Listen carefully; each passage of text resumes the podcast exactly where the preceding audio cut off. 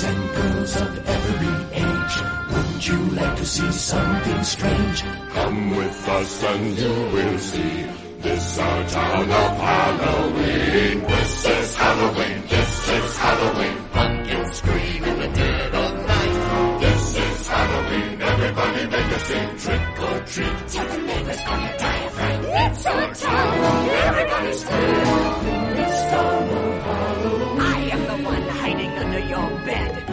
Bed. Ground sharp and eyes glowing red. I am the one hiding under your stairs. Fingers like snakes and spiders in my hair. This is Halloween. This is Halloween. Halloween. Halloween. Halloween. Halloween. Welcome, boys, girls, and people of every age. I am Christian, the one with the terrible height, making you feel small morning, noon, and night. and joining me is Pandy Claus himself, and Earth 2's Danny Elfman equivalent, Pandy Wilson, Umpa, umpa, umpa, umpa. and his, his wife, N- Northampton's resident cancer-killing monstrous, Kelly Wilson. Woohoo! Yeah. And if you haven't guessed, we're here to d- discuss the now 30-year-old th- Nightmare Before Christmas, or Tim Burton's The Nightmare Before Christmas. Mmm, the classic. Hell yeah. Not to show our hands. Um, as, as I always ask, well, here's a, a broader question. I'll start with Kel. Um, what is your history with this particular film and with stop motion animation in general? So, with the film in particular, I think I was four years old when it came out, I probably didn't watch it straight away. Um, but again, it's Disney always has a connotation with my brother. We always watched a lot together, so I remember watching this a lot with him when we were younger. Um, and we we used to watch other things like Cinderella and um, Fox and the Hound and um, Peter Pan, which we loved as well. But there's something about the Nightmare Before Christmas that was really special, and we both loved. And I I was quite a sensitive child, and horror for me was horrendous, and I used to have lots of nightmares. But the Nightmare Before Christmas didn't really scare me. I, I'm not sure why. Whether it's the how they made it, the textures of it. There was just something really special about it. Um, and I've watched it a lot. And I have some clothes that are Nightmare Before Christmas themed, including a new swimming costume, which I'm very excited about wearing. Yeah. Excellent. Um, earrings, necklaces, the whole shebang. Um, so yes, you can tell that I really like this one.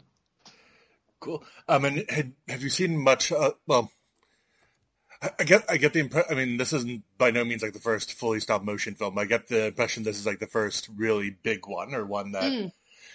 made like a splash, at least like in geek circles. Um, but have you seen like much other stuff like the Rudolph the Red-Nosed Reindeer, or like Wallace and Gromit, or anything like that? Yes, yes. I grew up with Wallace and Gromit. Um, every Christmas we watch it as well. It's a fabulous. I used to. Was it Morph? Yes. Morph. We Oh, used to yeah. watch Morph.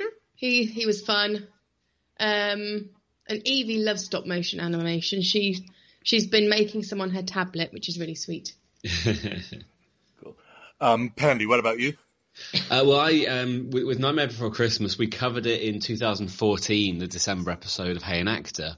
Um, and it was the first time I'd ever watched um, Nightmare Before Christmas. I'd always been aware of it as a thing, uh, but I think I've, I've not listened back to the episode. But um, I'm sure that the English TV show Movies, Games and Videos was uh, referenced with. It was always something that seemed to be always mentioned and like revolutionary new thing. Nightmare Before Christmas, look how wonderful it looks and blah blah blah. And we were all quite wussy children, and therefore it just wasn't. Halloween was never really a big thing for us, and therefore anything with any kind of Halloween slash spooky connotation was just not a thing in our house.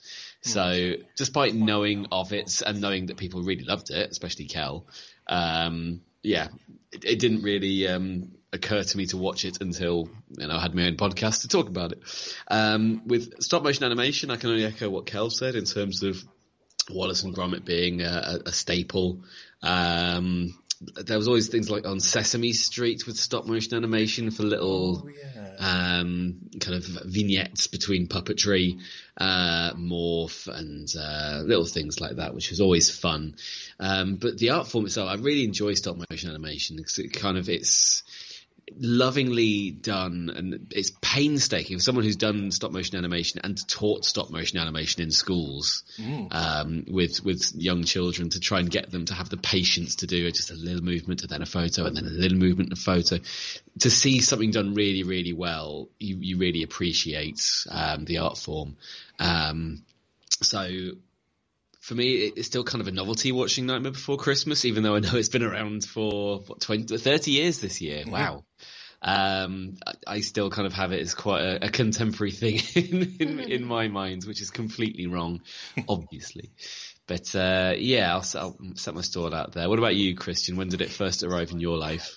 So my story is kind of similar to Kel's. I grew up with a lot of Disney films, but this was rated PG and it came out when I was four. So actually, like Jurassic Park, I wouldn't have got to see it until several years later. Um, they both came out the same year. Um, I remember the trailer for it on, I think it was like several other Disney films. It was like a, were, I remember like a trailer like advertising, oh, the genius behind Batman. Like they show like, um, like some of the sets and um, the, the the part in the trailer that stuck out to me most is you know the scene where um, the first kid is visited by Jack and his parents come and said, "And what did Santa bring you, honey?" And he pulls the decapitated head from the box. Yes. That's the main thing I remember. It did, it didn't scare me, but it was. I think this film is very macabre and it, but it's not really, and it's creepy in places, but it's it's mostly harmless. It is. It's, it kind of walks the tightrope between grotesque and funny and silly. Um, right, I think that I mean you showed Evie Nightmare Before Christmas last year, two years ago, or something like that, and I would kind of was a little bit skeptical about whether she was old enough to appreciate it, uh, whether it was something that she'd appreciate or not. And she was fine for the most part, but it was the bit where Where he's being shot down by the guns. We had, we had to turn it off at that point. Whereas That- I yeah. thought she'd be scared of Oogie Boogie when we meet him a bit before that. you know, the, the clown with the tearaway face or like Mm-hmm. creepy crawlies and gross imagery. No, it was artillery fire. Yep. Yeah. Um, and I and Penny, like, your your sentiments regarding stop motion animation. I don't know a whole lot about it, but I I deeply respect like the just the sheer patience and like love going into it. Um, Yeah. like that's what I've not seen this other one, but that's why I like um, Fantastic Mr. Fox. Um, or that, that, that's why that's my favorite Wes Anderson film, Oh no, I've not seen that actually. No, I don't just because of that. Um, and Chicken Run, of course. Chicken Run. Oh yeah, Chicken Run's good. I saw that a few weeks ago too. Um, love chicken. Walls, Run. Wallace and Gromit's great, um, and Shaun the Sheep, which I discovered earlier this Oh, year. yeah. Oh yes. Sure. And, and, and, and even like outside of Aardman, like Guillermo del Toro's Pinocchio is a very good film. Oh yeah, that's meant to be amazing. So we Yeah. can we're we're very soon to return to the world of Netflix. We've got quite a lot to get caught up on. Mm-hmm. Um, and yeah, that's definitely on the list. Yeah. Um, I'm trying to, I think that one's fairly child friendly, maybe a little grim in places, but it's not, you, there's nothing like the Pale Man in it. Um, but, um, and getting into the history of this film, yeah, actually, g- going back to the film that uh, Kel mentioned, as you're probably aware, Tim Burton, he was an animator at Disney in the early 80s, including on Fox and the Hound and Black Cauldron. Oh, Um, He did a short film called Vincent, which is a, I've seen a while ago. It's basically a short stop motion film where a kid resurrects his dog, and it's narrated by Vincent Price. Um, he wrote- yes, me. I did it. It was me. yes. Um, he- and around that time, he wrote a poem on which the film is based, and he showed it to fellow fellow animator Henry Selick, and Disney nearly optioned it for either a short film or a TV special, but it passed them at the time. Apparently, they thought it was too weird, so Burton obviously par- parted ways with Disney, became very successful with um, Beetlejuice and Batman, and before then um, Pee Wee's Big Adventure, and he found out that Disney still had the rights, so he and Selick went back to Disney, like asking if they could make a feature length film, and since he was a proven quantity by this point, Disney said yes. Um, it was initially going to be under the banner, you know, like the under like, part of like the Disney animated canon, but they decided to have it released through Touchstone, which already had a history with more mature stuff, like Roger Rabbit, Dead Poet Society, and both of the Sister Act films. Yeah. In fact, I, I was looking at a list of um, Touchstone picture films, and Sister Act 2 is the one that came out right after this one. Absolutely. Yay. They, you know, Touchstone has a lot of um, cred- credence with me. Um, and uh, I mean this this is not actually directed by Tim Burton. He had was committed to um, Batman Returns like during the beginning of production, then went on to Ed Wood later. So, but and he also, by his own admission, he said he didn't have the patience to deal with the painstakingly slow process of stop motion. So Selick directed it in his stead, and Danny Elfman was brought on, of course. And I think this is as much his baby as Burns or Selick's. yeah, I think that's fair. I think it's got him stamped all over it. Yeah, I was Yeah, he- reading that um, Danny Elfman said that the songs that he created for The Nightmare Before Christmas were some of the easiest songs he'd ever written. They just sort of came out of him. interesting because I think Shanahan, this is my favorite work of his. Um, like he, he, nowadays he's kind of accused of being like very samey with a lot of his soundtrack, especially his Burton ones. But this one I think is a real vindication of his musical skills and the range that he's capable of. I guess one other small bit. Well, obviously stop motion. It took a long time, and there was over 200 individual sets and over 200 character puppets. And Jack Skellington alone apparently had 400 individual heads for his facial expressions. Wow. Yeah. Um, and actually, another person who worked on this film, although who's influential, but for other things, that he was storyboarded by Joe Ranft, who went on to be, become a major creative force at Pixar. Oh, okay. Uh, anything else? Like, do you, do you- Kel, have you like looked into much of the production, or do you know? Have you like read the original poem? No, but I have um, just seen that, that Kevin's mum is Sally, and I never knew that. ah, Catherine O'Hara. what a revelation! Yep.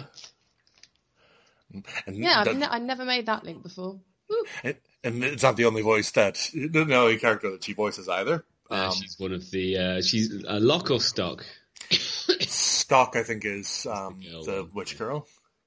Yeah. Um, and we'll get we'll get to like the casting very soon. Is there anything else before um, I pass the synopsis baton to Pandy? I don't think so. No, let's let's hit this Let's, pig. ca- let's crack on.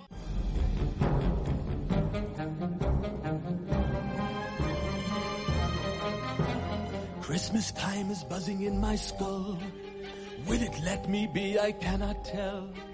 There are so many things I cannot grasp. When I think I've got it, then at last, through my bony fingers it does slip. Like a snowflake in a fiery grip. Something here I'm not quite getting, though I try, I keep forgetting, like a memory long since past. Here in an instant, gone in a flash. What does it mean? What does it mean? In these little bric-a-brac, a secret's waiting to be cracked. These dolls and toys confuse me so confound it all. I love it though. Simple objects, nothing more, but something's hidden through a door. Though I do not have the key, something's here I cannot see. What does it mean? What does it mean? What does it mean? Hmm. These Christmas books so many times. I know the stories and I know the rhymes. I know the Christmas carols all by heart. My skull's so full it's tearing me apart. As often as I've read them, something's wrong. So hard to put my bony finger on. Or perhaps it's really not as deep as I've been led to think. Am I trying much too hard? Of course, I've been too close to see. The answer's right in front of me. Right in front of me. It's simple, really. Very clear, like music drifting in the air. Invisible, but everywhere. Just because I cannot see it doesn't mean I can't believe it. You know, I think this Christmas thing is not as tricky as it seems. And why should they have all the fun? It should belong to anyone. Not anyone, in fact, but me. Why, I could make a Christmas tree, and there's no reason I can buy. I couldn't handle Christmas time. I bet I could improve it too, and that's exactly what I'll do. So, Nightmare Before Christmas. It starts uh, with a title card. Uh, with Danny Elfman's, no, sorry, Tim Burton's Nightmare Before Christmas. And you uh, look down from a, a top view at this uh, weirdly animated door full forest where there are big trees with themed doors uh, on these great big pictures, including what we kind of picked out as Easter and probably some Patrick's Day. We assumed the turkey was Thanksgiving, and we had a quick joke about what would be inside Thanksgiving lands apart from you know turkey and angry racist in-laws. We saw um, a fireworks logo. We were trying to work out whether that would be bonfire night or Fourth of July. I think that might be well. The order is weird because it goes. If if that was New Year's, like from the, from clockwise, there goes okay. Valentine's, St. Patrick's, Easter, but then Thanksgiving jumps the queue, and then there's Christmas and Halloween. Um, Mm. I thought uh, at first it might be birthdays, but I think New Year. Well, maybe Independence Day since it's a U.S. film, but it, it- I think maybe New Year's. It, you, you have fireworks on New Year's, I'm sure, right? Yeah, yeah, yeah, and and all sorts of other religious festivals. And so I'm from Leicester, so we got like continuous uh, fireworks for bonfire night, and then Diwali, then Eid, then Christmas, then New Year's. It's basically between October and January. It's fireworks central, baby. But um, whilst um, we're seeing these trees, there's a Patrick Stewart's narration, which is always fun. I was going to Um, ask about that. Um, he do, he does actually voice um, the narrator in the UK version. I believe so. I mean, Okay, because in the American version and or the one on Disney Plus, you have Ed Ivory who voiced Santa. Oh, okay. Oh, Um, it's a it's a very short intro, whereas the soundtrack there's a longer. Patrick Stewart gives a longer intro and gives a epilogue as well. Nice. Which Um, might be kind of useful to try and explain some of the lore going on here, but ultimately it doesn't really matter. It's just a, a whimsical thing. with the doors, I, I always wondered what would happen if there was a spin-off or a Mm. series of spin-offs, and I think that was in, that was sort of mentioned in the 2000s, the early 2000s. Um, but it was, I think, it was believed that the film was best as standalone because of its its amazing art. Um, but I always think, what would happen if Jack went to Valentine's Land or Him someone- and Sally. or goes to St Patrick's Day and dances with the leprechauns? I think Wouldn't in that terms be fun? I think in terms of holidays, that Christmas and ha- Halloween are the most interesting ones. Easily, there's not as much of the others. Um, yes. Unless the the Easter one was also vi- like very religious at the same time as unless they combined like both like the Christian and the pagan elements of it. Yeah. Yep. Um, So we enter the Halloween door as uh, the first song comes up. This is Halloween, uh, sung by the ensemble cast of Halloween Town, which kind of introduces some of the faces that we're going to see throughout the film, including the clown with the tearaway face and so on. Uh, which culminates in the lead character, Jack Skellington, appearing initially as a pumpkin-headed kind of scarecrow, lights himself on fire, jumps into a fountain, and then kind of rises ghoulishly whilst he's given a kind of uh, a serenade by the people around him. And uh, there he is, the Pumpkin King, and everyone loves him. And it's a really effective opening title sequence, um, or title sequence, opening sequence, um, to introduce kind of the, the sort of themes that we're going to see, the kind of, uh, silly special effects, some of the rules about, you know, these characters are going to do gruesome stuff. It's all claymation slash stop motion animation rather. Um, yeah, what do you think about this is Halloween, guys? Kelly, you first. Mm, I love that song. I think it's a great opening. Um, it's spooky. It's a little bit freaky. You've got some scary monsters in there, um, and you're not quite sure how they're going to be yet. Um, it's a very interesting song, um, and I love the bit where Jack is that effigy, that pumpkin-headed scarecrow thing, and he jumps into the pool and he rises out. I think that's really Ah, effective ah, with the little ah, children around him. Ah, yeah. Yeah, it's it's, it- it's it's it's lovely. I like it. Yeah, I, I love all the whenever in a film in general, especially anime one, there's a lot of distinctive background characters, and this film is no exception. Um, I love that there's like a pair of witches and like a vampire quartet, and um, even some some of the original monsters, like the one hiding under your stairs, like the Yeah, yeah. this weird like sort of snake-headed creature with um and um like that also i don't know when clowns we when people realize clowns are creepy, but I'm glad this film knows that. um, and I also also love uh, Halloween Town in general, like how it's almost. I think they, they even said like Halloween Town is ba- like Tim Burton said Halloween Town is basically black and white and orange, and that's basically its color palette. Yeah. Um, and they're like every imaginable monster is there. It's like a devil and a cyclops, and I like the basically this walking tree with these skeletons hanging from its branches. Yes. Um, yeah. we get Jack obviously and Sally briefly, and even hints of Oogie Boogie, the Shadow and the Moon at Night. Um, Yeah, it, it kind of shows all the main characters that you're going to see apart from Santa Claus. Um, and yeah, it kind of makes them that much more effective when you do finally see Oogie Boogie Man because you've seen him as a silhouette in the moon. I really like the lighting you get, like through some windows and the weird kind of skewed perspective, like beds and stuff. Uh, weird angles to make you feel a little bit on edge. Ooh. And I think you really get to see the textures beginning to come through in the film. Like you were just talking about the tree and the skeletons. You've got a texture on the tree, and then you've got the sort of the the soft texture of the skeletons, which is a bit like Sally later on. Um, do, do you have like a favorite background character or monster? Just out of curiosity. I like the little cheruby children. Like In this town, we call home. Everyone hails to the pumpkin song. And I Yeah, really it's like, the little witches. mum- I think mummy they're- the Oh, witches sorry, are very go ahead. sorry. The the witches they're very judgy. I like them. Um, and there's the mayor, of course, the, who's two faced, but not in the Batman way. He's like two, his head like rotates like from happy to sad, although he's primarily happy now. Yeah, uh, with the voice actor Glenn Shadix, um, who is a long-time collaborator of Tim Burton's, and we saw him on uh, Hey an Actor for the Beetlejuice episode, where he's one of the people helping to do up the house. And and your favorite film, Heather's. Yeah, let's not talk about Heathers. Although he, he was good in that. yes, yeah, yeah.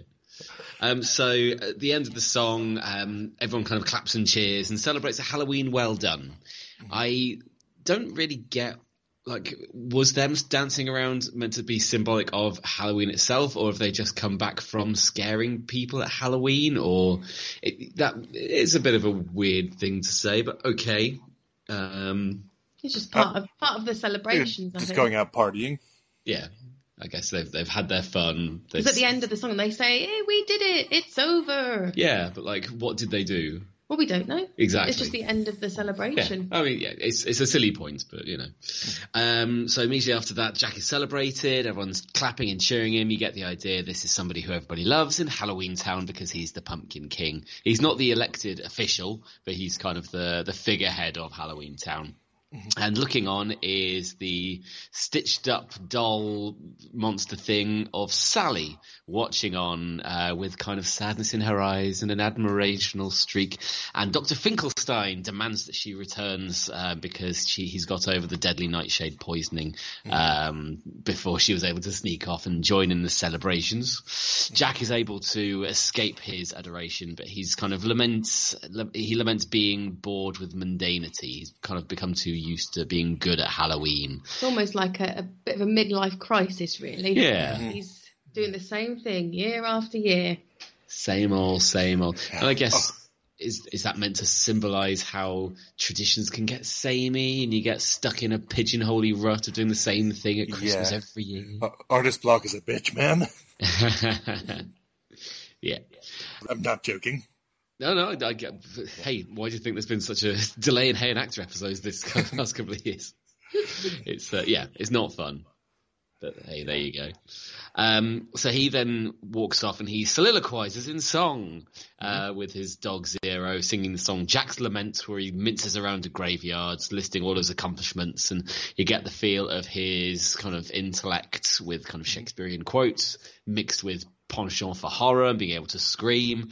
Uh, and you get the first look at the iconic kind of cl- uh, curly cliffside, him standing on the top of it. I love that um, scene. Silhouetted in front of the moon, which you do see again later in the film at the end. But uh, that, that's a, a very striking image. You Yeah. can show that to anybody who's not even seen the film; they'll know that's from uh, Nightmare Before Christmas. I like when he he walks down it and it slowly uncurls for him. Hmm. It's really smooth and lovely.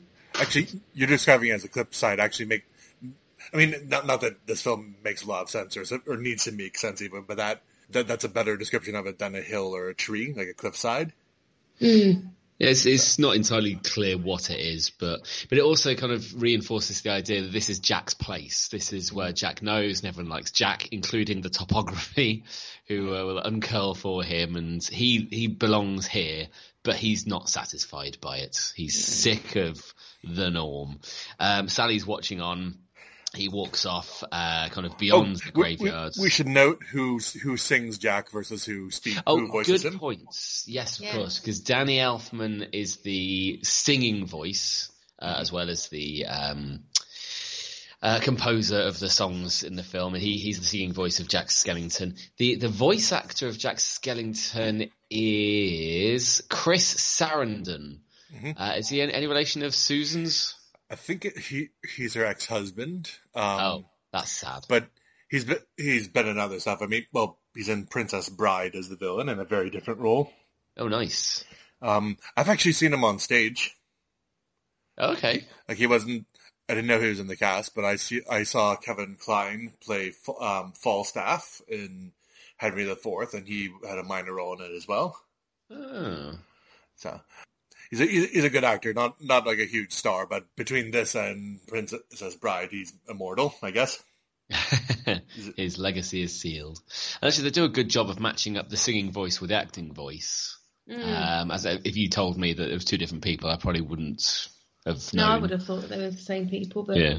So, um, so he kind of continues down his melancholy route uh, into the forest with his dog Zero, who's the kind of Oh, ghost well- dog with a shiny well- nose. I have a, I have a bit of a note, and sorry if this goes too dark, but did you get the impression that Sally is sort of created as Dr. Finkelstein's sex slave?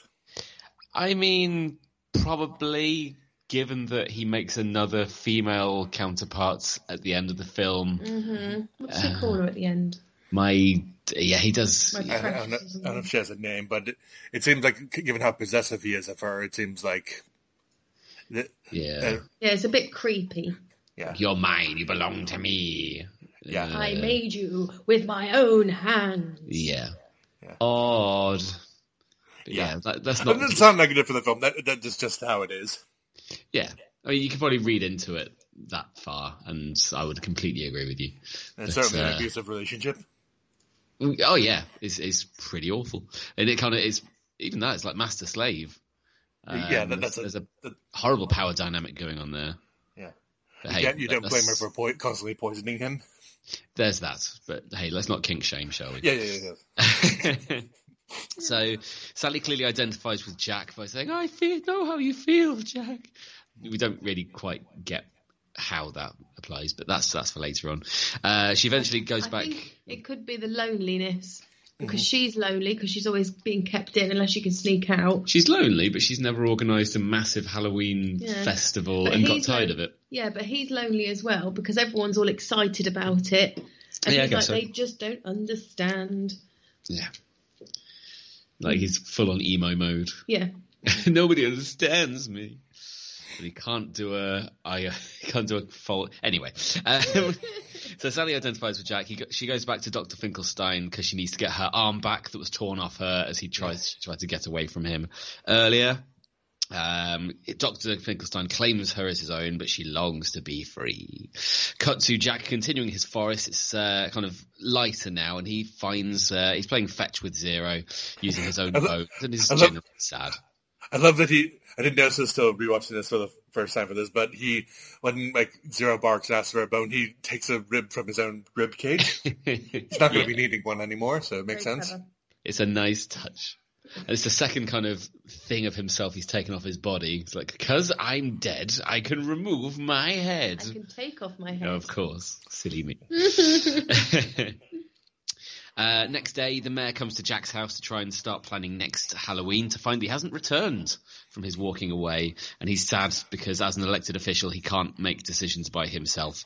Uh, and after falling down the stairs, he's told. hilarious. Yes, Kel loves gravity jokes. Um, he's told by a nearby band that he's been gone all night long. Where could Jack be? Well, it just so happens that he's still going through the forest. It's now morning, and he's found his way to the doors that we saw earlier. Um, and he looks at them and he's enthralled specifically by the Christmas door. And he opens it up and has a look and Nothing happens. tries to walk away, but then he's sucked off. Hit- Sucked his off by snowflakes. and falls through a wintry vortex, uh, like Ken Griffey Jr. in uh, the softball episode of The Simpsons. Um, maybe not Ken Griffey Jr., but one of them, and lands in a pile of snow in Christmas Town. Hence, beginning the, the iconic song from the film. What's this? Oh yeah. Cal gush away. And this is probably my favourite song. I think because of the song and of the scene of Christmas and all the twinkly lights and all the food and everyone playing with the snowballs and just having a nice time. I, I really like this scene. Mm-hmm. Yeah, and it's it's a very it's a very catchy, delightful song. So th- there's a podcast I listen to, like going over film soundtracks. I've actually sent you the episodes, like concerning Nightmare Before Christmas, and there's a few others about Danny Elfman. And he, the guy, I think his name's David Collins. He refers to uh, his sound as Doompa. Oh, you know, okay. Doompa and like Doom, but this is not Doom Lane at all. It, it is like a genuinely good Christmas song, Yeah. or like, uh, like Christmas, like through the eyes of an outsider who's seeing it for the first time. And mm-hmm. I also have my notes: fake snow has never looked this good. I mean, it, it paints a rose-tinted view of like the ideal, The ideal like Dr. Seuss Christmas with piles of Yeah. snow and cakes and pies, and everyone's snug in their warmness or wrapped up warm outside, and it's it, it's iconic and it's wonderful to look at, and it's a wonderful song to go with it. It's really strong. Um, I then tried to do a parody of it um, about Hey and Actor, and it was pretty bad. kind of wish I hadn't bothered, Not as bad as that. That's one of those first jingles you did. Oh, well, Chris- Christian Bale. yeah, you really didn't like that one. No, no. Yeah. No, you, no I, I like that one. By then you had hit in your stride. I, I guess so. It wasn't bad. Yeah, it's it's been a while, and I'm planning on some good stuff for episode 100, but it's just Ooh. time to get it in. But hey, that's by the by. But uh, yeah, it's a wonderful um, song. It looks lovely, and Jack's looking around in awe at all the wonderful things there are, like Christmas lights and mistletoe and candy canes, presents, and he's drinking it all in because he's starting to have a, a think about what could be inspiring him next. And the last thing you see in that scene is a silhouette of Sandy Claus. Sandy. Ho ho ho! There he is. Having a lovely time. Um, cut back to Halloween Town, and the residents are worried about Jack because there are only 364 days left until Christmas. Um, and Until next Halloween. uh, uh, sorry, until next Halloween. My bad. I'm getting confused between the two holidays in this film. And while Sally makes a soup into a potion um, to try and lace Dr. Finkelstein, um, Frog's breath. yeah, Where's the frog's breath? I do like the, like she opens a can of frog's breath and it's a frog that breathes. in. Yeah. That's a cool little That's thing. what I like about this film. It's all those little details that just make you chuckle and laugh. Yeah. Mm-hmm. And they're all the way through the film as well. Yeah, there's a there's a patch in the graveyard that grows deadly nightshade and henbane. Yes. And she, yeah, she was picking those earlier in the film, wasn't she? Yeah. Lady Nightshade. Chekhov's Nightshade. Um, and the Doctor Finkelstein wants her to um, test out the, the soup because he can smell frog's breath, and uh, she, he senses subterfuge. Uh, Sally uses a slotted spoon um, in the potion, which is quite clever. Takes a sip, and everything's fine. But no, Finkelstein's dosed again. Haha! Take that, Brainiac. Um, and then the, the the town hear a dog barking, and it's Zero heralding the return of Jack on a snowmobile. And he's he already he's already stealing Christmas. Yep, it took half the town with him. Absolutely, he's come away with some spoils, uh, and he wants a town meeting immediately. Mm-hmm. Uh, and the, the mayor goes out in his in his hearse, and the town bell is Town ringing. meeting. Town, Town meeting. meeting tonight. Sally escapes and is able to get to the meeting. And at the town meeting, the residents are gathered for Jack to explain about Christmas Town and Christmas generally. Um, and it's told again through song. Uh, I forget the name of the song, but it's basically It's just- trying to I think it's just a explain. town meeting or something like that. Yeah, something like that. Uh, it's his attempt to explain parts of Christmas, but the residents kind of assumed that these are new ways to scare people rather than something completely different. Can I say something about the townspeople? Please do. So earlier on, when Jack is missing, they're all going through how they've been looking for Jack around the town, dredging the lake and going through the pumpkin patch. Oh, yeah. And you see at this point where the townspeople they seem a bit silly, a bit stupid in a way, they're a bit daft. Um, and I think that sort of characterization helps against the scary side of of the film. Yeah. Because like, oh, they're really funny actually. They're really dopey. We checked the sarcophagi. And then they're still doing it through this song, Yeah. where Jack's explaining Christmas. Like you say, they, they, they think it's just a new way to scare people. Is And- there a book in the stocking? And, and that's how Jack eventually he eventually think like tries to square the Christmas circle like by like pigeonholing into this Halloween part of his brain. Yeah, he's, he's trying to kind of explain it to them in a language they'll understand, um, culminating in Santa Claus being Sandy Claus, um, someone who's to be feared and has amazing booming voice and stuff like that. But th- this is an effective song to kind of, again, show the, the residents of Halloween Town and how these two holidays are going to have a bit of a, a clash in trying to explain what on earth is going on. Um, and yeah, the, the to, to your point, Kel, about the, them kind of uh, offsetting the spooky nature. This absolutely goes with that, and the it, it looks like the the townspeople aren't there to scare. Like for malicious reasons, they're just there to scare because that's what they do. Because that's just them. That's Yeah. their Yeah. nature. Yeah. So there's there's no kind of ill will in there spooking. It's just Not until you meet some other characters later on in the film. later on. Mm, yeah. Uh, later that night, Jack is doing some research, um, wanting to find out more about Christmas. He's reading some Christmas literature and some guidebooks as well. Uh, and you see Dr. Finkelstein locking Sally up for having awakened from his poisoning with an ice pack on his head. And who should arrive at the door but Jack, who wants to borrow some equipment to help him do some more experiments. For example, he's uh, looking at a holly berry under a microscope. He's dissecting a teddy bear. A poor Um, teddy bear. that poor teddy bear gets sliced open. Yeah. And it's all to do to find some sort of meaning. He can't quite work out what this Christmas is. Like like there's a, like there's an equation on the wall like um d- like I forget one of them, but it's something Square over something of equals Santa miracle. times mistletoe and stuff like that. Yeah.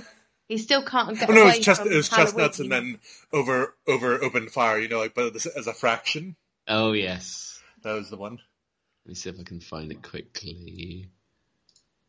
Uh, And he, he like cr- he like takes like a, one of those Christmas orbs and like puts it in like uh like a test tube and like glows green and stuff like that. yeah. Interesting reaction. but what does it mean? Mm. So he he makes that um he cuts out that snowflake. What do you call them? Uh, the yes. But think, it, but it turns out to be a spider still, so he can't Yeah. get away from that Halloween side. Yeah, that, that's a great summation of the film. Like him trying to understand Christmas, but it still comes out as Halloween. hmm Sandy Claus. Sandy Claus. Um, Sally is watching from afar, and um, after lowering a basket out of her tower, she's able to chuck herself off the tower. The end. when when I watched this with Evie for the first time, I had to pause it and explain what the next scene would be about, about her jumping out of the window, and that she'd be okay. She'd be fine. She would sew herself back together. But I didn't want her to freak out at someone jumping out a window because she's freaked out about less in the past. Did, Like isn't she like still fire. briefly like after landing? So it looks like she might be dead. Yeah, there, there's a brief moment of she's not moving, and then she's awake. She takes a needle out of uh, behind her ear and fixes herself up. Um, and yeah, And she takes that lovely basket over to Jack. Indeed, strings it up, hoists it up to his window where he's busy at work. I've looked up the uh, the equation that he's got. It's um, chestnuts over open fire in brackets divided by a bell times uh, the square root of December dot twenty five all over twelve plus Sandy Claus equals Christmas. As Uh, you do. So in a nutshell, There you go. and it does talk about nutshells actually. Um, but yes, uh, he he looks inside and he's quite flattered by having this lovely potion where a lovely butterfly comes out. He's clearly charmed. It's one of the few interactions so far of um, uh, Jack and Sally, even though Jack and Sally aren't interacting at this moment in time. But that something nice has happened, and that's nice. And um, Sally kind of is retreating and is a little bit nervous and shy, but she has a premonition in the form of a dead flower stem kind of blossoming into a Christmas tree and then bursting into flame. And oh no, she thinks, oh no, something bad is going to happen. Uh, and in the morning, she's still there outside Jack's house as uh, the song "Something's Wrong with Jack" uh, starts playing. A song of frustration, um, which for me is the weakest song. I think it's a Really? bit. Yeah, I don't like it very much. I quite like To it. be fair, it starts weak and gets better. Yeah. Because it does culminate him kind of going, oh yes, and I'll be part of it, or we'll do our own version. Yeah. I don't like how it starts with her being outside on her own, and then people just seem to be wandering past and have to be part of the song. I, I can see that. It starts like very similar. Like, something's up with Jack. Something's up with Jack. Don't know if we're ever going to get him back. Um, and oh, the zombie kid or whatever is on a leash. Yes. It's a little, a I little like how it sadistic. builds. I like how the song builds. yeah. And it, Well- it's here. It's here where his obsession becomes destructive and dangerous, like because Yes. cracking the orbs and the, of the Christmas lights, like wrapping ala- around the electric chair that he has. Yes, that's very ominous, isn't it? Mm. Yeah. But it's mainly because he can't really understand it. And I would, this is where it kind of loses me a little bit because he's read Christmas books. He's read A Christmas Carol. And, you know, the whole meaning of Christmas Carol is that, you know, Christmas is about finding loved ones at Christmas time. And he's Well- read all these guys. How does he not get it yet? Well, perhaps, well, perhaps he's read it the same way like a, ch- a child like reads a book. They they read the words, but they don't sink in. They, Oh, they take- maybe. they read it at face value, or they don't see what it is. Like and kind of like the townsfolk, he he can't see it through, without his Halloween goggles on, or without like. I guess so, but he, he's like- name checked Shakespeare earlier, so you've got to assume he's got some level of cognition. Of. Shakespeare should be easier. Well, at least death, like the death aspect of Shakespeare should be easier for him to understand. Yeah, I suppose so. Mm. I don't know. No, it's I, I just find it difficult that he doesn't get it when it's been referred to in multiple different forms. But yeah, you know, you know, you're right, and fuck me for trying to find logic in a pumpkin, pumpkin king trying to understand a different festival.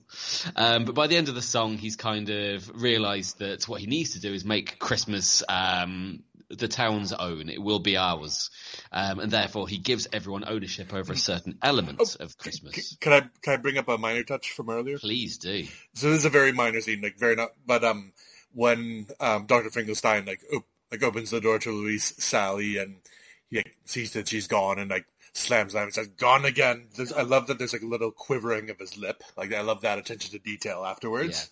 Yes, there's another bit of detail that I liked as well. Kel noticed that. Look at his lip. Look, Yeah. "Arr, arr, There's like it's like when he gives when he opens the bottle that's in the basket and the butterfly comes out. I think that's really a nice little detail It's, as it's well. kind of cute. Mhm. Kind of cute. Um, one of the uh, things uh, that a certain member of townsfolk have got to do are, are um, Lock, Shock, and Barrel. They're introduced. Yeah, introduced. They are the chief trick or treaters, the little bratty kids, and they're given a mission to kidnap Mr. Sandy Claus. Uh, so off they scuttle, and this comes at my second favourite song. Uh, of the whole um, film, Kidnap Mr. Sandy Claus, which is the mixture of again Danny Elfman, again uh, Kathy Catherine O'Hara, O'Hara. Yeah. and masturbating in a cinema, Paul Reubens. Uh, Oh come on, Pornhub wasn't available at the time. uh, otherwise known as Pee Wee, may he rest in peace, uh, going ah. Um, but yes, they're singing about how um, they they want to kidnap Sandy Claus in different ways. It introduces Mr. Oogie Boogie again as someone to be feared, um, and it's really stylish. I really like this song a lot. Yeah. And these are some of the characters that have got that mean streak to them, whereas some of the other characters are a bit goofy. Yeah. These three are quite intense. They're quite nasty. There's malicious. mayor here. Yeah. Whereas everyone else is kind of all right. These three are little the bastards. vampires are like, Ooh. Hello, we're vampires. And um, this this isn't a criticism of the film, but Jack Jack's obsession is, is such that he ma- he's making stupid decisions, like th- this one in particular. Like if you hi- it, it's like if you hire somebody you know is tied to a mob family, of course their boss is going to get in on it. Hmm. Yeah, you, There we go. you don't you don't hire co- Capone and Sons to do your plumbing or whatever. Depends on whether you'll get knifed if you don't. But uh, yeah, the point is taken. He, he mentions like uh, on no account bring Oogie Boogie in on this, but of co- of course they're going to bring him in on it. I mean, they do eventually, but when they come back later on with Easter Bunny, they do bring it straight to Jack. So unless they've taken it to. Oogie Boogie and he's gone, no, I don't want it, and like sent him back to Jack, which we don't see. That's that's by the by. Jack teaches a band how to do jingle bells, Which is wonderful. I love that tune. kind of a kind of a dirge. I don't like Jingle Bells in general, but I like that like very macabre cover of it. And then you finally get an interaction between Sally and Jack. um, multiple minutes into the film. Um, and they clearly know each other, um, because Jack says, ah, Sally, there you are. And, um, she's, he's got a job for her to do, which is to make his Santa outfits. But, um, Sally's trying to warn him that no, no good's going to come of this. Something's going to go wrong. Uh, but Jack doesn't want to hear. He's too busy and, um, wrapped up his own, his own, uh, hubris and his, uh, mission. He doesn't want to be diverted. Uh, Lock, Shock and Barrel return with the Easter Bunny having gone into the wrong door. Oops. Poor Bunny. Yeah. What is that guy with the, like the axe in his head? I think I think it's called the Leviathan or something like that. Or, the, or, Yeah, that rings a bell. Or, bell. no, or Behemoth. Bunny. Bunny. He loves the bunny. and the, the bunny's terrifying. Shaking in the bag. bag. go straight back into the bag. In the bath. We didn't mention the walking bath. Of course. Oh yeah, I that's love cool. Because walking it's like bath. an old La, la, t- style bath with like the lion claws. Yes. Yeah. That's pretty good. We're trying to renovate our bathroom recently, so we could we could get a walking bath. That would be fun. La la la la la. Anyway, um, so Jack is actually angry for one of the first times in the film. He kind Yeah. of makes an angry face and scares Lock, Shock, and Barrel just to remind you that he is a spooky guy, and this is what he sh- he does. Well, he's very polite to the Easter bunny. he does, yeah. Sorry, sir. My apologies, and he's, he's sent back away. Um, and Doctor Finkelstein is given uh, the reindeer job to do. Uh, to make some reindeer to pull the sleigh, and you see him in his lab trying to animate the corpses of some skeletons, which is fun. And you get the song "Making Christmas," um, Oh, yes. showing all the people of Halloween Town doing their various different jobs, like turning like disgusting rats into hats. And Jack comes along to kind of say, "You're doing a good job, but actually try doing this instead. Don't give up." Um, and then you see the parallels between Halloween Town and Christmas Town because Yeah. Christmas Town are doing their final preparations and putting things in presents. I Like, really like this song. I think it's really cool. making Christmas, making. It's yeah. really catchy as well as it goes along. And you get to see the, or again, you get to see the townsfolk trying, trying their best to make Chris. How can I make this into a Chris like a run over tortoise? It's like, hmm, make this into a present. And you get the, the dichotomy of uh, filling up presents versus filling up a snake, uh, Yeah. and lowering in a present sack versus lowering a coffin. You like the Jack in the Box putting in like a bitey Jack, I guess. yeah. Yeah. And you see these things later on, so it's nice to get them all set up here, which is nice. Um, cut to Halloween Town. No, sorry, cut to Christmas Town, where Santa's checking his uh, his naughty or nice list, and Lock, Shock, and Barrel get him. Um, you then see Sally trying to convince Jack finally that he's not himself. Um, don't don't don't do it. You can't do it. And but along comes Santa. Hooray! And Santa's kind of dazed and confused. Uh, for so long, it's not true in the Led Zeppelin style. And Jack's quite surprised that he hasn't got claws. Yeah. He has hands. And I, I love like the the the blurred like vision as like Santa Claus is like taking in these people for the first time. He must be terrified. Yeah, and he has um Halloween sweets and candy in his beard as well. Nice yeah, touch. and Jack tells him that they've got Christmas covered this year. He can have a vacation, and off he goes. Yeah. And it's this point that Lock, Shock, and Barrel decide to take Santa to Oogie Boogie. Oh, oh Um, before I uh, have you heard of Goodwill and Peace on Earth? And they're saying no. They shove him in, and I, I also love the line like he- he's too big to fit in, and I think it's Lock or Paul Reubens that says, "Don't be ridiculous. He can fit down chimneys." yeah, he's uh, delivered via pipe to Oogie Boogie, which leads to my favourite song of the whole Ooh. film, the Oogie Boogie song, uh, with the, the the powerhouse performance of Ken Page, the original Deuteronomy from Cats. Yep. That's the end of that one. But yeah, there he is with his big voice singing along. Well, well, well, what have we here? He's incredulous that Sandy Claus isn't scary at all, um, and is kind of using it as the opportunity to show how scary he is by comparison. Um, it's a wonderfully animated bit with neon lights and kind of the imagery of casinos and gambling. So he's not just a Halloween guy; he's a sinful one as well. He's a Oh. No, no. And the, the the the sackcloth animation is wonderful. Um, two things. What, what one's kind of serious. They actually have this hasn't stuck like other ones, but there there have been some accusations that Oogie Boogie's kind of racist. Okay, Um, actually, the it writer of the film. Ken Page is black.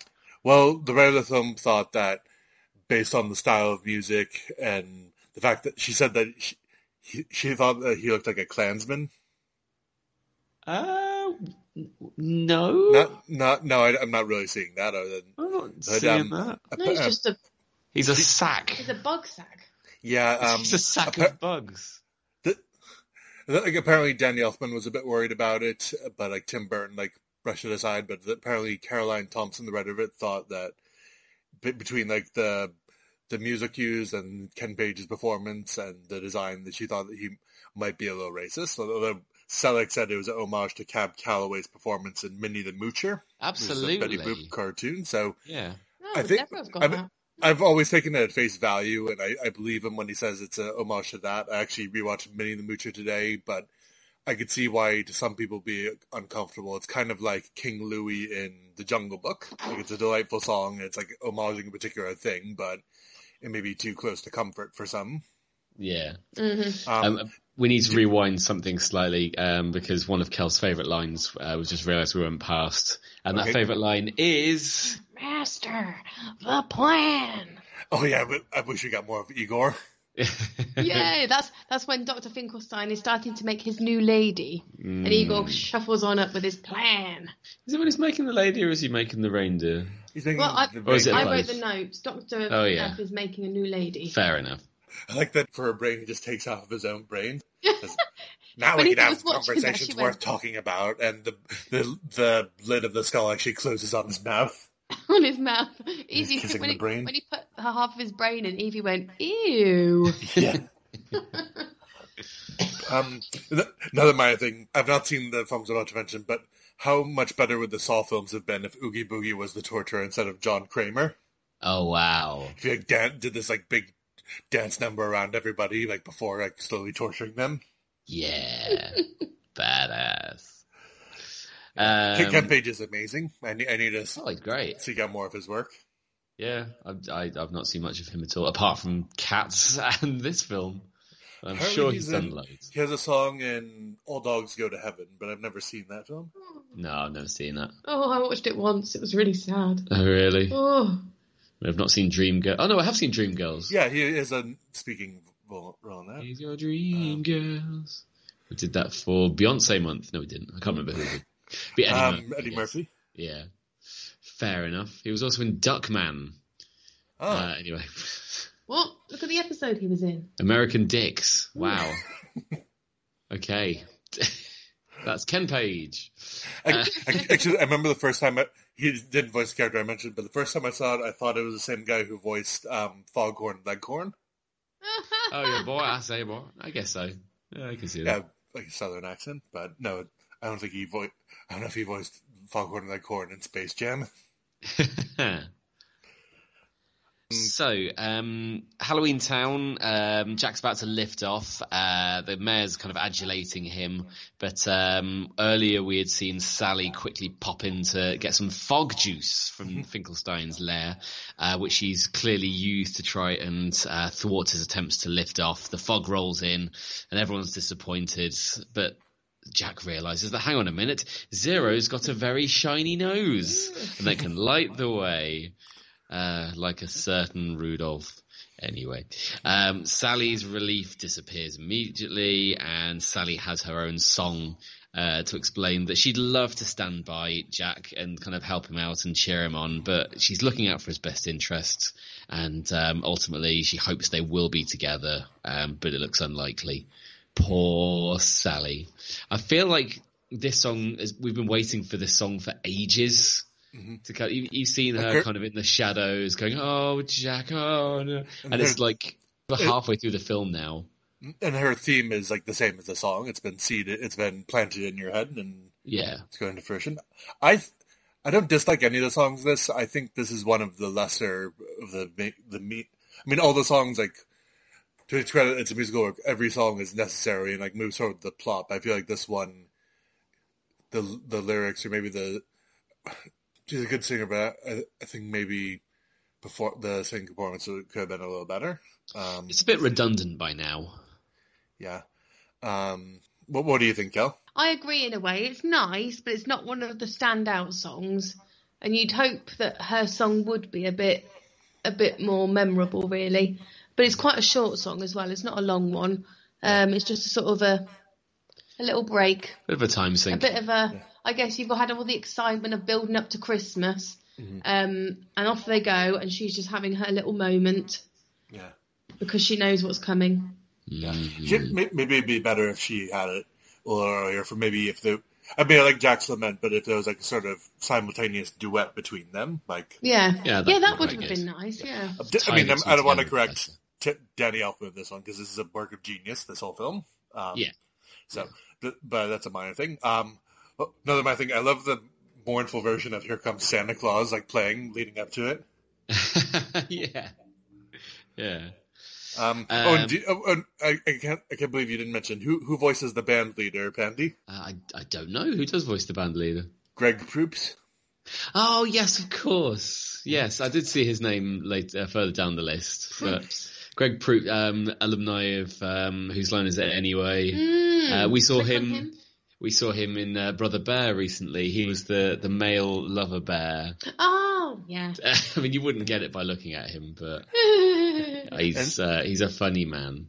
I like. him. And actually, another my, my one, the woman who voices well, she's I think Greg Proops does have a character also, but the woman who does I am the one hiding under your bed, and the one who voices the I guess the lagoon monster. She is Carmen Twillie. Do you know what she's most famous for singing? No. The Circle of Life. Ah, Yeah, okay, you- but a very un, her voice is very unrecognizable though compared to that. fine. It's Proops the one that goes, Bone Daddy. Yep. Yeah, Ah, there you go. I guess so. The band leader. Oh, cool. Right, fine. So, cuts to Jack racing through the skies over the uh, the decorated homes, and he's starting to deliver his Christmas um, onslaught. Um, presents being delivered, people being traumatized, accidental damage to homes, traumatizing kids. The snake that's eating the Christmas tree. The flying thing. Yeah, That, that flying doll thing. Killer Ducky. Oh, those kids. Yeah, the killer dog. Those kids were terrified. Absolutely terrified. it cuts between Jack delivering in a kind of Grinch Who Stole Christmas style. Uh, you cut to the police receiving complaints um, and Halloween Town looking on through Zordon's viewing globe um, as uh, people start to lock up their houses and the authorities scramble to stop Jack's voyage of terror. Um, But Jack still keeps going. he just- still keeps going. He he's- mistakes the he mistakes the artillery fire for thankful fireworks of celebration. And uh, he's he's happy as a clam. Um, meanwhile, Oogie Boogie is taunting Santa, and uh, it looks like he's very close to doing something pretty awful. As Sally comes to the rescue using her detachable limbs, Hey. and uh, unfortunately, Oogie Boogie discovers, and he is not. He is not a little happy. tickle of her foot. Indeed. A little tickle of her foot, and her hands detach, and she slides down the Yep. pole. And uh, whoops, it's a failed plan, and she's now his captee as well. Never mind. But And he sucks um, them in through his mouth, doesn't he? Yeah. like Kirby. Yes. now, if Kirby was to uh, suck up Sally, what powers would he get? guess detachable limbs. Detachable limbs. Yeah. limbs. What power would he get Or from? s- premonition. Oh yeah. What would he get from sucking up Santa Claus? Um, be able to go down chimney sweep, go down Yeah. chimneys, Up and down And- chimney. Chimney and mobility. su- super speed because how how he fi- how quickly he fixes Christmas I later. guess. And uh, nose magic when he puts his finger to one side and shoots off into the wild blue yonder. Yeah, fair enough. Uh, cool. Jack Slayer's hits um, Black Hawk down, and he realizes it is intentional, and he falls from the sky as Halloween Town looks on in mourning. Yeah, and that's oh the part no! that last year we had to turn off for Eve, but this time she only went. she was fine carrying on watching it. and they all assume that Jack's dead. The end. No, no, wait. Um, there is a, a poorly rendered policeman driving through town, uh, telling residents that there is no Santa, but the imposter has been shot down. Um, and unfortunately, Jack is left to lament what's gone wrong and reflect on his misplaced intentions. He has survived. What have I done? I love that when he's on the statue, his mandible is actually missing. It's Zero that retrieves it. Yeah, Yes, that's a nice little bit. Yeah. It's a, it's nice imagery, isn't it? When he's sort of lying over this angel, Yes. this this statue, which reminds me of the Doctor Who angels. Um, well, he realizes what he's done. And it's a, another kind of it's a callback to his uh, lament song earlier on when he was in a graveyard and kind of lamenting what's gone wrong in his life. But this time he kind of talks himself round and says, you know, I gave it a good old go, and you know they can say that I, I they've got some stories to tell now, and he's re-energized and reminds himself that he is the Pumpkin King and he can't wait for next Halloween because now he's got some new ideas to try. So he's had a bit of a, a kind of full circle moment. Of an got epiphany. an epiphany moment where he can go back to his original life. Um, so he rushes back to Halloween Town to save Santa, and he finds him at Oogie Boogie's place with Sally, and it looks like curtains for them both. But Jack saves them somehow. Uh, and Oogie Boogie, weird. initially shocked, um, then attempts to attempts to assassinate him using gambling equipment. So you got It that, feels very video gamey, actually, like the, Yes. like various levels. Yes. and you've got that lovely song. Um, here's a song, isn't it? At that point, Which one? when they're having the fight, or am I making that up? There's, there's there's like a a, a carnival No. music, kind and they're like There's replaying music. like the Yeah, they're tunes of sort of various songs. Of like, the- it's, Boogie's kind kind of, of it's like an orchestral medley of like the previous ones. There's like a Yes. like a very like action version of like Jack Lament, and um, it ends with like making Christmas, and then well, well yeah, yeah. Um, what? Go, keep, keep keep going, get Pandy. Okay.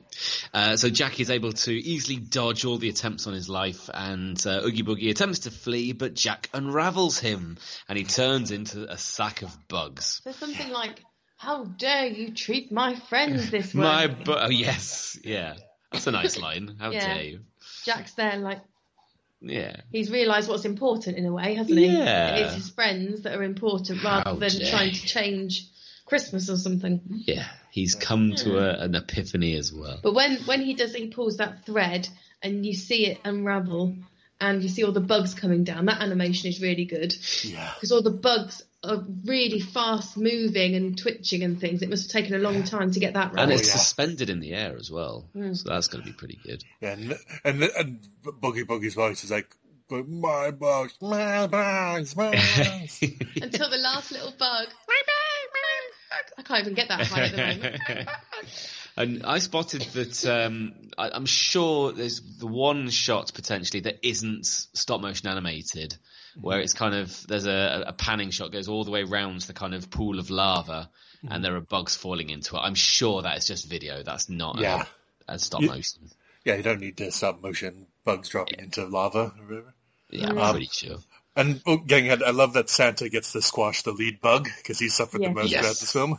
Yeah. And he has a busy night And, ahead of him. uh, that signifies that the danger's over, and Jack is able to apologise to Santa, who immediately rebuffs him and explains that Sally's the one who saw this coming, and you should listen to her. She's the only sane one here.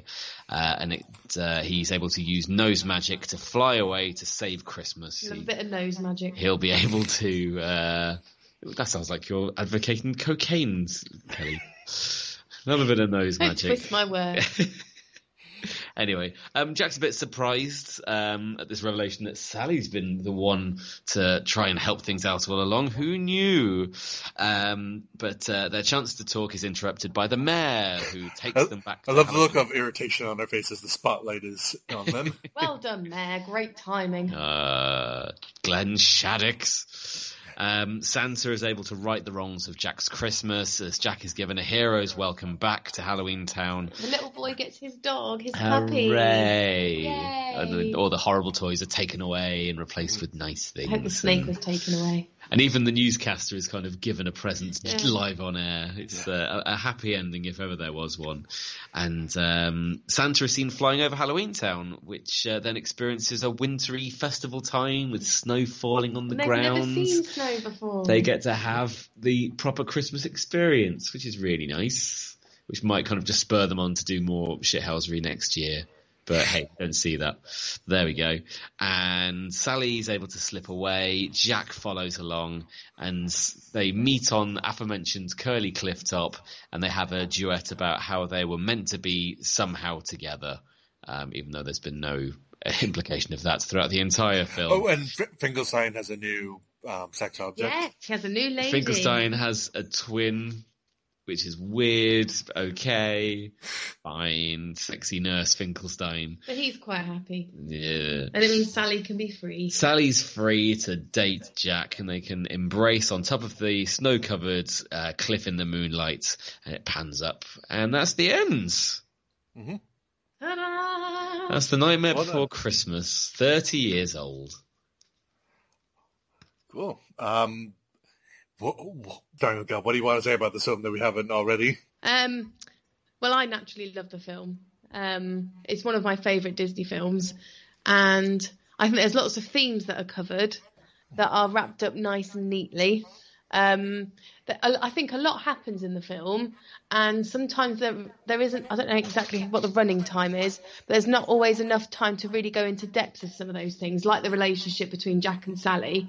That's obviously a little theme running through, but it's not the be all and end all. It's more Jack finding himself. That's the sort of journey that he's on. Um, whereas you've got some of the minor themes running behind it that don't always get the time needed. But you know, that's with the '90s films. They weren't three hours long like some of the Look, current, Pearl Harbor. like some of the current films we have.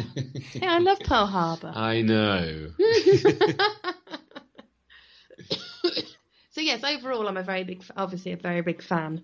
Um, Would it be fair to say as well that you kind of got into it at a time of life where it was quite the pop culture sensation? Because I remember like imagery of Nightmare Before Christmas being all over like backpacks and pin badges. It, it's a cool thing to like. well, I, always, I liked it from very young, from probably about six, You liked it before it was cool. Probably. Ah, Yeah, me and Will used to watch it a lot when we lived in the flat. hipster, hipster Kel. Yeah. and I did have, I had a little backpack or a little side bag for ages, but that broke quite a while ago, which is very sad. Um, but yeah, I liked the film. So, Penny, what do you think of this film? Well, now re-reviewing it nine years later, or I mean, I'm sure thi- you've seen it other times like since then. But what do you think of it now? I've I only watched it once for the podcast, and then I've got halfway through it another time, um, and then watched it properly for my second time uh, today.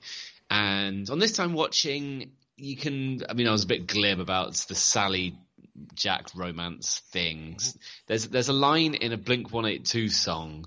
Uh, miss you. We're like, we can live like Jack and Sally if we want. And like, we've got friends who have baseball caps that match saying his, uh, Sally, no, his Jack, no, her Jack, his Sally, um, kind of to wear for each other to show that they are. I don't buy them as like the be all and end all couple. Um, and that kind of irks me watching it this time round. It's meant to show this great love between two people, but it's very one-sided. Um, but actually, that's it's a very minor gripe as to what is actually a very well put together film, uh, beautifully animated with stunning visuals, very original Tim Burton esque things because it is Tim Burton, um, and then wonderful songs to go with it as well, wonderful voice performances. Um, it's aged really quite well, uh, and obviously there's been kind of breakthroughs and steps forward in um, stop motion animation technology over the years.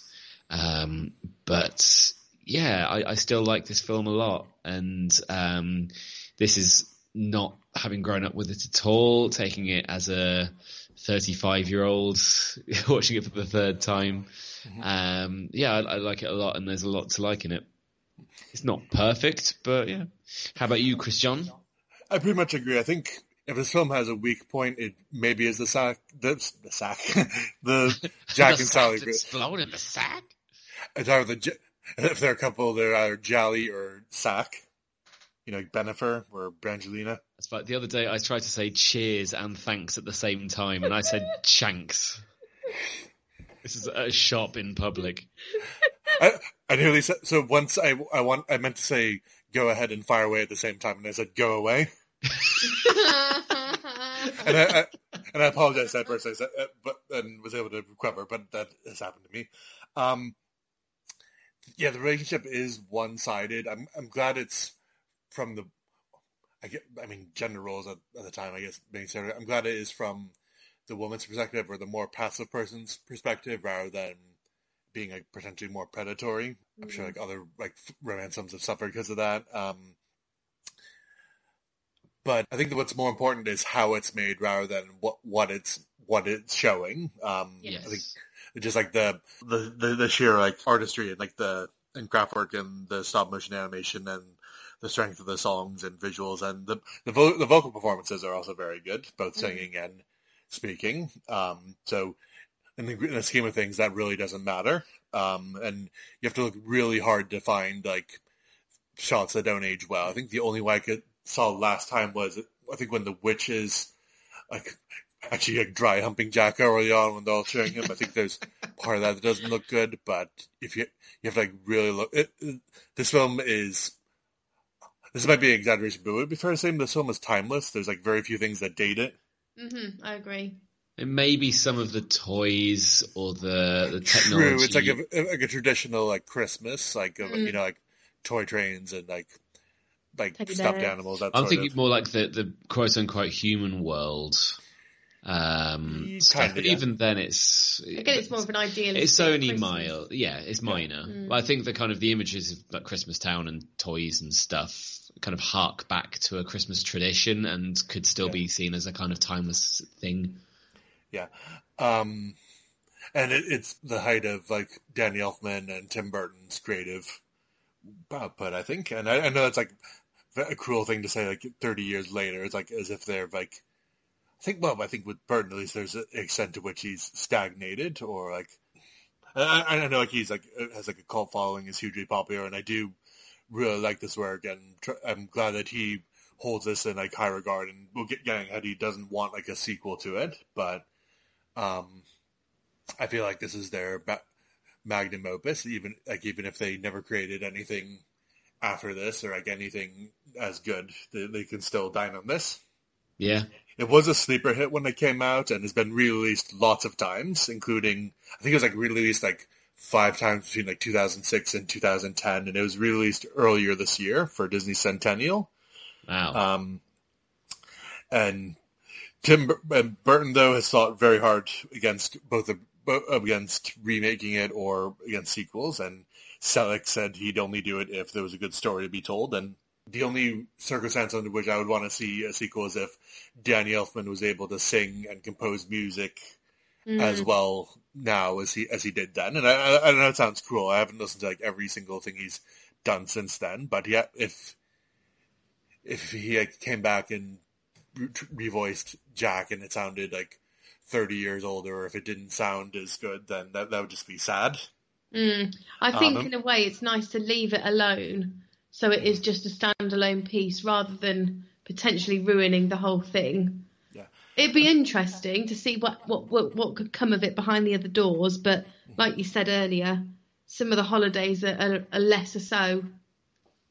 Mm-hmm. Um, there have been like a lot of spin-offs and other stuff. Like obviously, like, there's like even like manga of it in Japan, and there's like a prequel book, and I think there's a sequel book I think called The Pumpkin Queen, like about Sally in her marriage to Jack. Um, by my understanding is even like the Capcom video game, they went to Tim Burton like for his blessing and for like consult, and they even consulted with the original film's designer. This is like something very precious to him and Henry Selick. Um, but I, I brought this up with Penny briefly. Um, and I haven't really gone deep into this. Do, should we discuss like the song covers?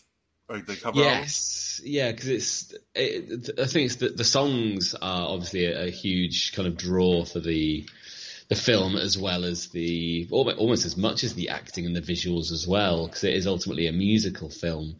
Um, and there was uh, an album released. I'm just trying to find it on uh, Spotify to get the the details. It's Nightmare Nightmare- well, Revisited. there was a special edition that came out with the original soundtrack, which is like co- like various covers. But then there's Nightmare Revisited. Yes. Which is, I uh, think, so the one you're to? 2008, um, featuring a lot of kind of popular, mainly metal acts of the day. Um, sadly, Marilyn Manson's on there doing a version Yeah. of Halloween. But uh, the All American Rejects do a version of Jack's Lament. Um, Flyleaf do a version of What's This? We covered Flyleaf in my old band. Uh, I couldn't tell you which one we did. Um, the Polyphonic Spree did the town meeting song, which are a big kind of huge band of lots of people. I think Arcade Fire, but um, slightly more Christian. Um, my favourite um, of all of them. I mean, I like the the Rise Against version of Making Christmas. Yep, we used that in our Disney songs episode. Excellent, nice. Uh, Amy Lee of uh, Evanescence did a version of Sally's song, which I'm sure you love.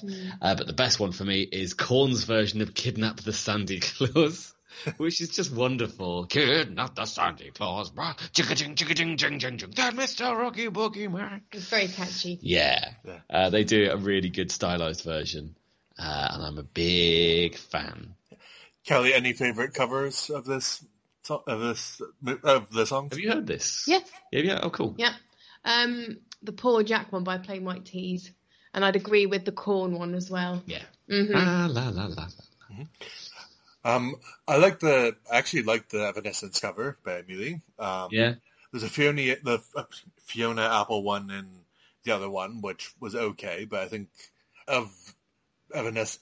I don't. I'm not as that familiar with Evanescence. Uh, I think they, she like did Daredevil also, but of the Evanescence one, Amy Lee and no, no of Evanescence, um, Fiona Apple and the the films version. I think Evanescence is, is the best Nice. of Sally's song, so that's why I was a little disappointed with the original one. Although there are no bad, again, there are no bad songs in this musical, in my opinion. Um, that's that makes it, even though it's under a different banner, I think it's still kind just by its sheer quality, you could put it under the Disney Renaissance.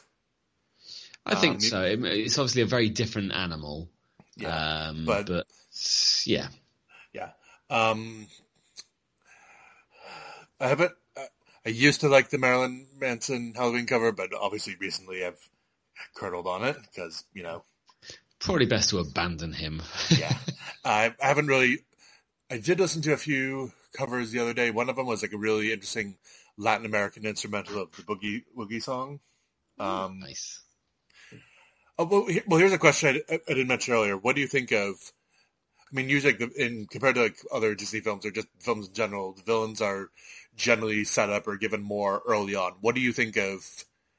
Is he introduced too late, or do you think you, do you wish you got more? But what, what do you think of way Oogie Boogie is used in the film? You get, I mean, the fact that he's sort of introduced in the first song, just in in no other way than just there he is in the moon.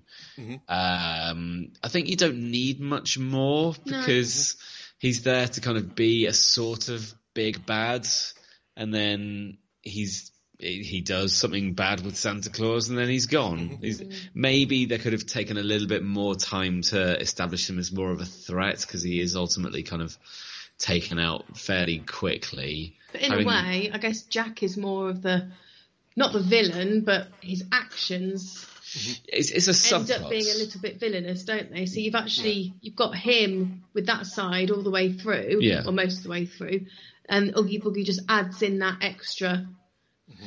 it's bad- one extra bit of stakes. yeah. It's Whereas, for someone for Jack to get his teeth into at the end. yeah, because ultimately the the story is Jack trying to do Christmas, and then Oogie Boogie's there to add a bit of jeopardy at the end about what's going to happen to Santa. Oh, he's fine, cool. Yeah. no, no, I, but- I don't think we need any more. Yeah, I think I think it's a it's a case where a vil- like less is more in certain cases. You don't really need to know why he's suffering the town. Maybe you can just infer he's a sadist, so he's just in his own little corner there. Um, and you know, if this is something they would like overdo in like a remake or reboot of it, like trying to give him some sympathetic motivation or whatever, even though he's, he's completely evil. Um, Coming to Disney Plus 2024, Boogie Begins, like or Wonka. Oogie, Oogie originates. Oogie originates. Yeah. Um, Shall we score? Yes, I don't, I don't know if there's anything else to say about it, uh, unless, No, I was just Oh, thinking um, about the relationship between Jack and Sally again. Mm-hmm. I think I think it's obviously just the beginning of their relationship because throughout the most of the film, Jack's got this obsession and this focus on his new Christmas thing. He doesn't have the headspace to think about anything like a relationship. He's just so solely fo- focused on this. He doesn't see what's right in front of him. So, in a way, it's understandable that there's not more of their relationship in most of the film because that's not the focus. That's he can't see it. He's not there yet. Whereas she obviously is, but she has to wait until he's gotten over his obsession. they, they they kiss at the end, don't they? Yes, Um, they do. Do they actually kiss, or do they just go really close to each other's faces? and they hug and they kiss. Do they actually kiss? I've Okay, I got the think film it- up I think- here. I mean, again, this film is fucking brilliant. I don't, we don't need to correct it, but I think one thing that I might change is just them starting them holding hands. If it was like j- rather than just kissing immediately, like showing that it was the beginning of a relationship. That I think that the lack of development in the relationship would be less of a problem for me if if they didn't like if like the lyrics didn't didn't like indicate oh yeah we're meant to be to uh, I don't know. Yeah, I, I think it's, Again, it's, again, it's not a sticking point. This is not a this isn't a romance movie, so it doesn't matter. it's the not a romance romance movie. I just don't think it needed to end with a romance nod. I mean, I, I agree. It's kind of the beginning of something, I think um, maybe and it it's was- nice that Sally gets what she ultimately wanted. But Maybe, maybe, what was I thinking? Maybe it was done to show that Jack does have something that, that obviously he's having that midlife crisis, uh, or whatever you want to call it, earlier on, and once he's got out of his system the whole Christmas thing and realised it hasn't worked, he's looked at maybe his priorities and what what he does have in his life. yeah, Oh, I have Halloween Town. I'm the Pumpkin King, and actually, and this the, the This- only eligible bachelorette young- in the town likes me. this young Hey, lady don't- has don't- been don't there for me all the way through, um, and she wants to. She's been trying to help me, and I've ignored her. Yeah, Actually, I should take stock of this. I just Well, don't. hello, young I, lady. I just don't buy them as a character, like a fated couple all the way through. No, it's more of a, like you say, said before, it's more one-sided to begin with, Yeah, and then once he's got it out of his system, his Yeah. obsession, then he's. he's, He's ready, ready. for love. He's ready for to it. commit. But it's not a big part of the film. No. It's just a nice way to end the film. I think that he's found something that he's content. With, with all that said, do you want to score it out of five? Mm-hmm. Okay. Ooh. Well, I'll go 1st and I, I, Kel's been wondering about this all day. There might be another argument here. Uh oh. so I'm gonna give it a high four. Ooh. Uh, because it is really well made. It's very well animated. Some beautiful songs, beautiful things in there. It's not quite perfect for me, and it's kind of lacking in that kind of wow factor for me personally. Uh, that being said, I can really appreciate its merits, and I think it's deserving of all of them. So that's me on a high four. Ooh. Uh, Kel, do you want to go next, or should I jump in? I wonder. You go first. Okay, I'm I'm giving it a five. Like uh, Yes. everything else is d- done so well that the quote, and I keep saying like, oh, but this, like all my criticisms of it are just quibbles. Like, and I think it, it this is hugely popular, and I think I, I this didn't like instigate like a wave of like stop motion films. I mean, there was things like James and the Giant Peach eventually after this by the same director, and Chicken Run, and but I think I think this film did open the door to some extent for like full length um, st- commercially successful stop motion films. I think it deserves props for that, and it's so like well realized artistically that I don't, I don't care if the romance is undercooked. I'm just giving it a five. Fair enough. Well, I wonder what Kel will give it. Hmm. A five, obviously. What, not six? Can I have six? Can I have ten? Oh, it is Christmas. yes, whatever the highest score available is, that's what I would give it. It's my favourite Disney film. Um, Beauty and the Beast just comes slightly under that.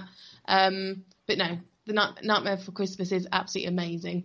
I love the texture in it. I love the characters. I love the songs. I love the imagery. Um, it's just an all-rounder for me. I like. I really love it. Um, and the same as Christian. If there's any little niggles that I have, that doesn't take away from how amazing it is. And Cool. it's got a chick. It's got a bone chicken in it as well. Crows on the roof. Rest in peace, Saskia. Hmm.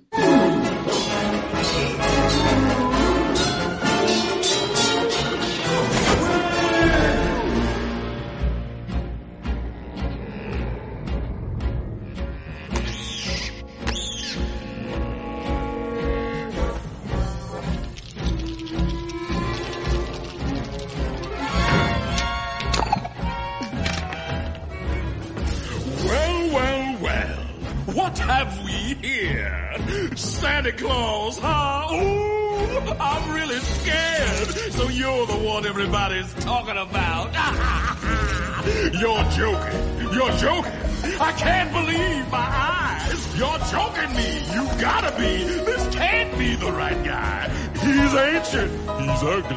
I don't know which is worse. I might just split a seam now if I don't die laughing first. Mr. Oogie Boogie says there's trouble close at hand. You better pay attention now, cause I'm the boogeyman. And if you aren't shaking, there's something very wrong. Cause this may be the last time you hear the boogie song. Whoa, whoa,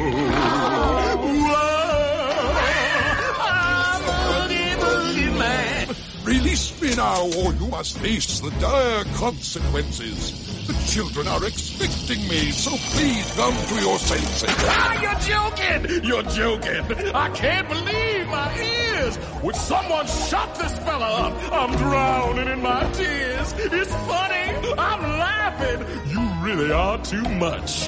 And now, with your permission, I'm going to do my stuff. What are you going to do? I'm going to do the best I can. Whoa!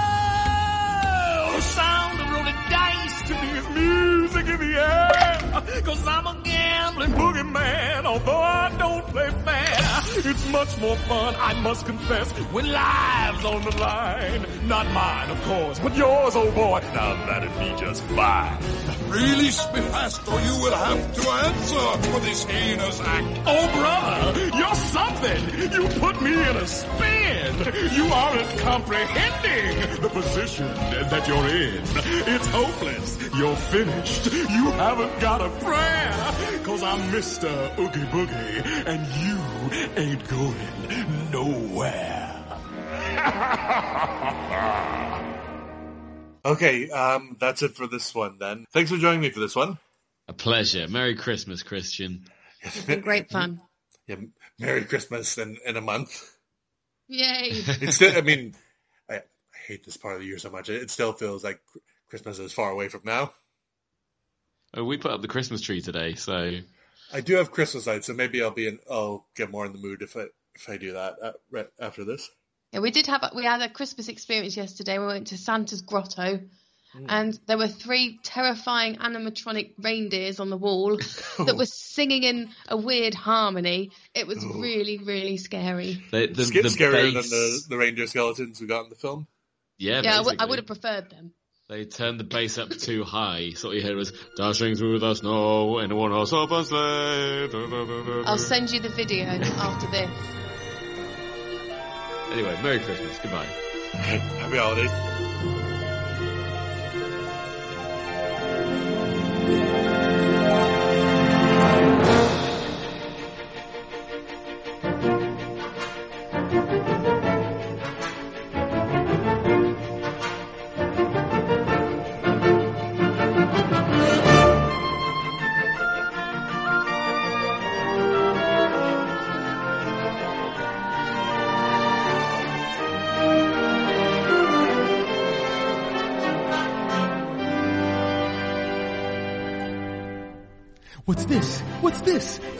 Everywhere. What's this? There's white things in the air. What's this? I can't believe my eyes. I must be dreaming. Wake up, Jack. This isn't fair. What's this?